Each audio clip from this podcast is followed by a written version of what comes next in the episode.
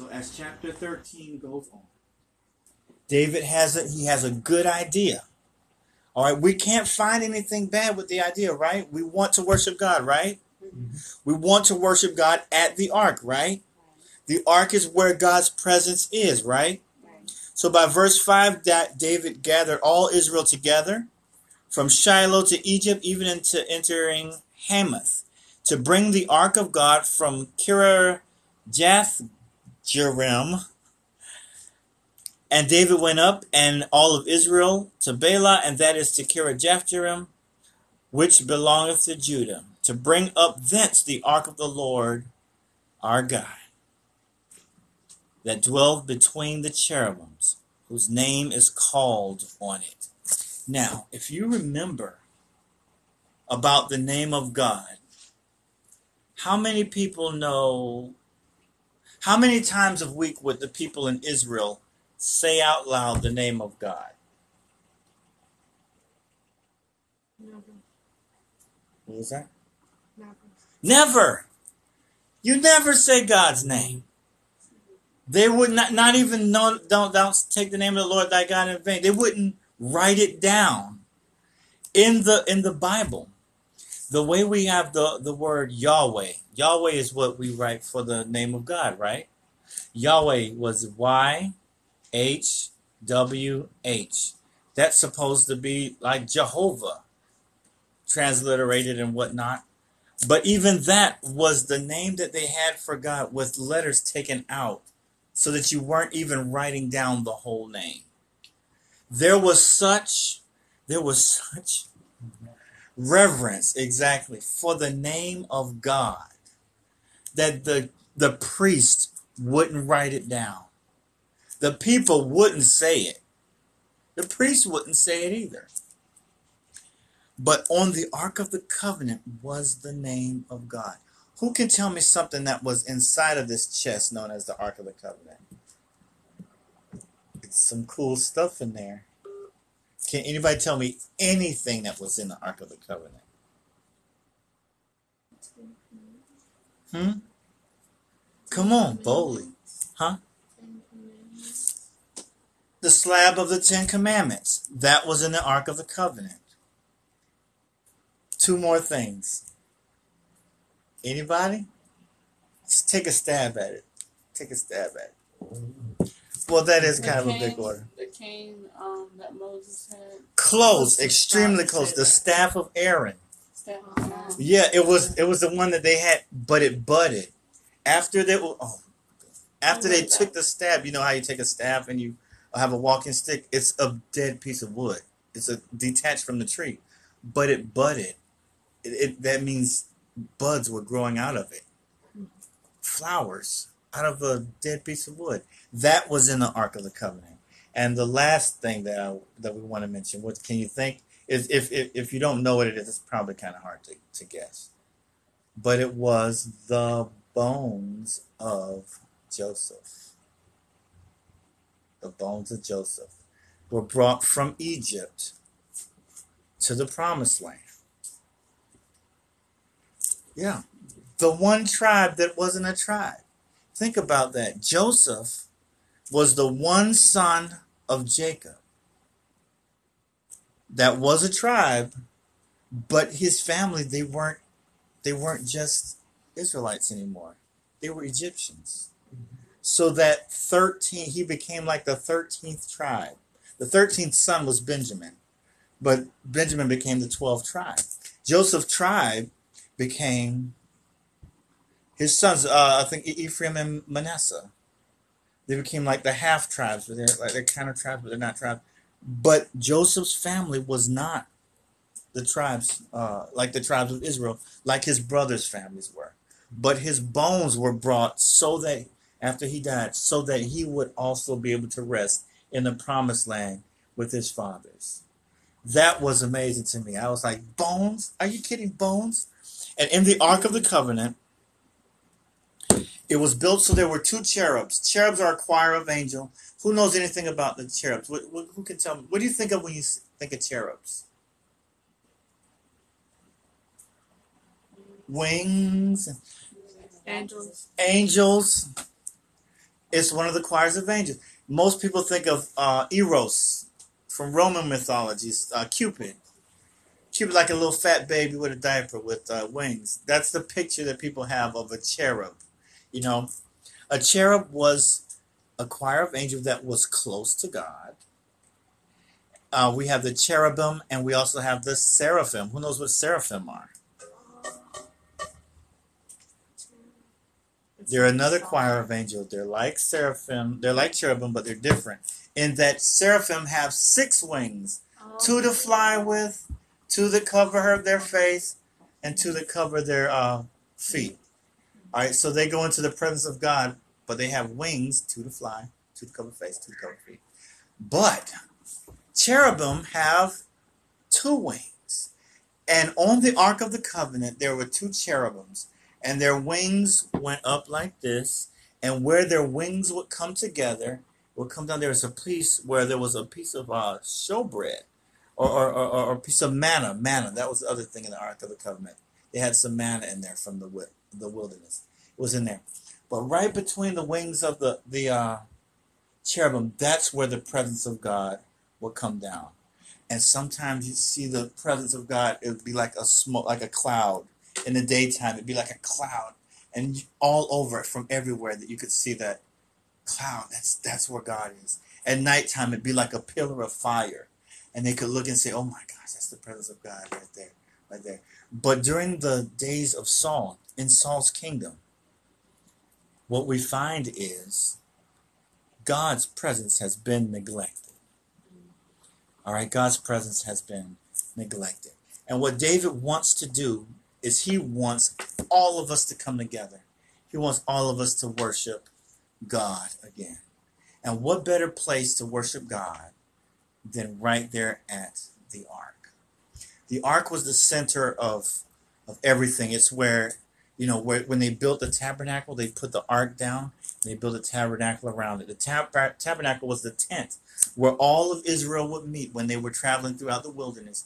They'd meet at that tent and they worship God. They used the, the tabernacle all the way up until the time where Solomon built this built built the temple. Now, mind you, Solomon's not even born yet at this point in our story. Hmm. But that same place, if you think we're at David starting his kingdom, right? The end of Saul's reign, right? How many years before that was there in Israel in the promised land?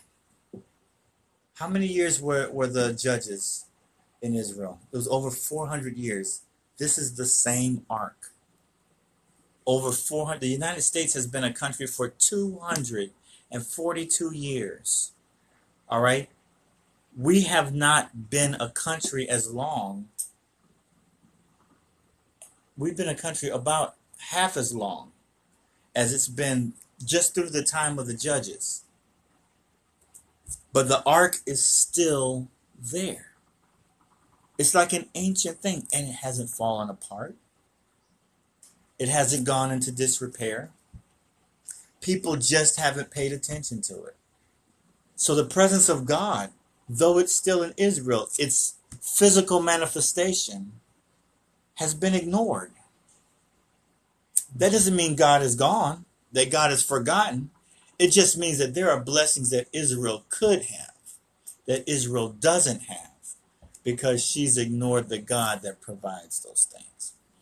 And the good idea is to bring to the center, to everybody's attention and to everybody's worship, the ark of God. So they carried the ark, verse 7. The ark is carried on a cart that was pulled by what? Benedad, No, Benedad is a person. The house of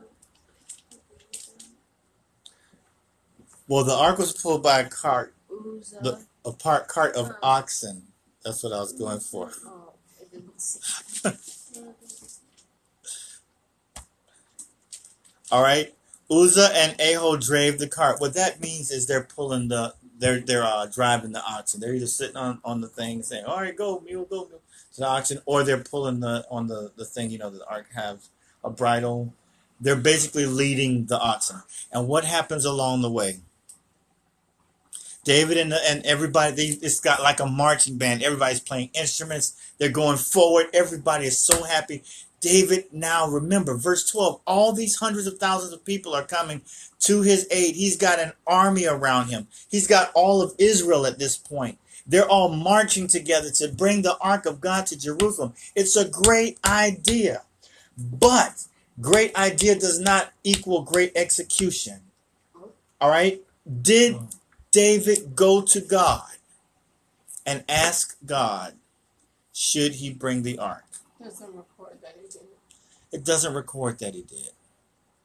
Do you think David should have done that first?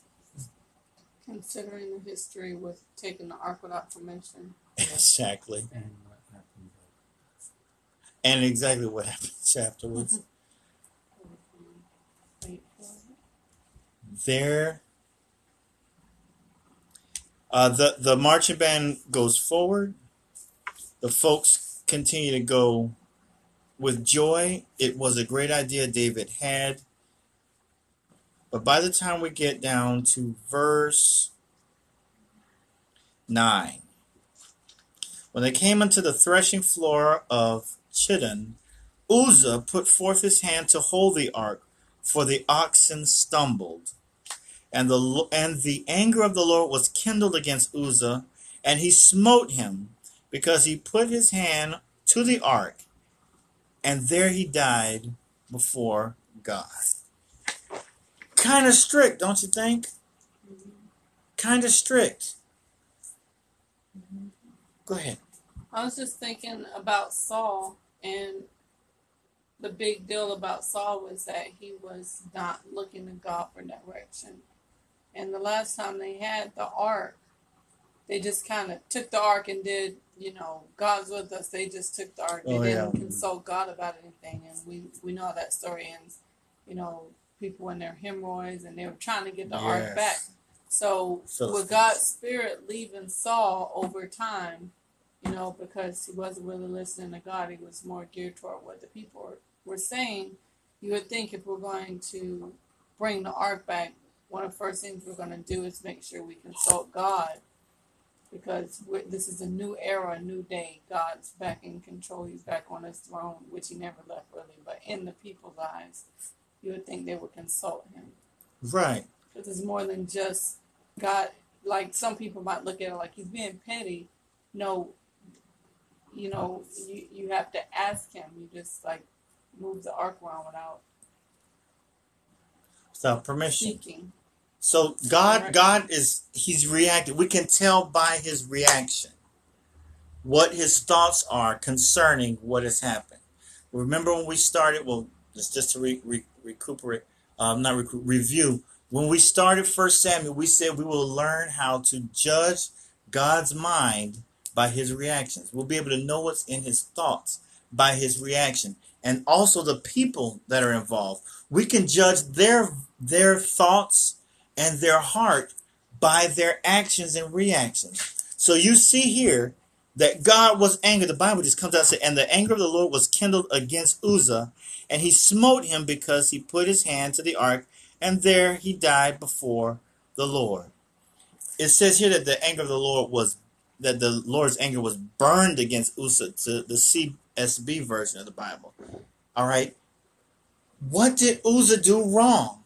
Should he have just let the ark fall down onto the ground and possibly break to pieces? The umble, the oxen stumbled. The the cart shifts. The ark starts moving like it's sliding off. Should Uzzah have put his hand up to stop the ark? Should he have done that to stop the ark from falling? Not you. Or should he just let it fall? Or is there something else to be considered? Let me ask the question a different way. Whose fault is it that Uzzah died?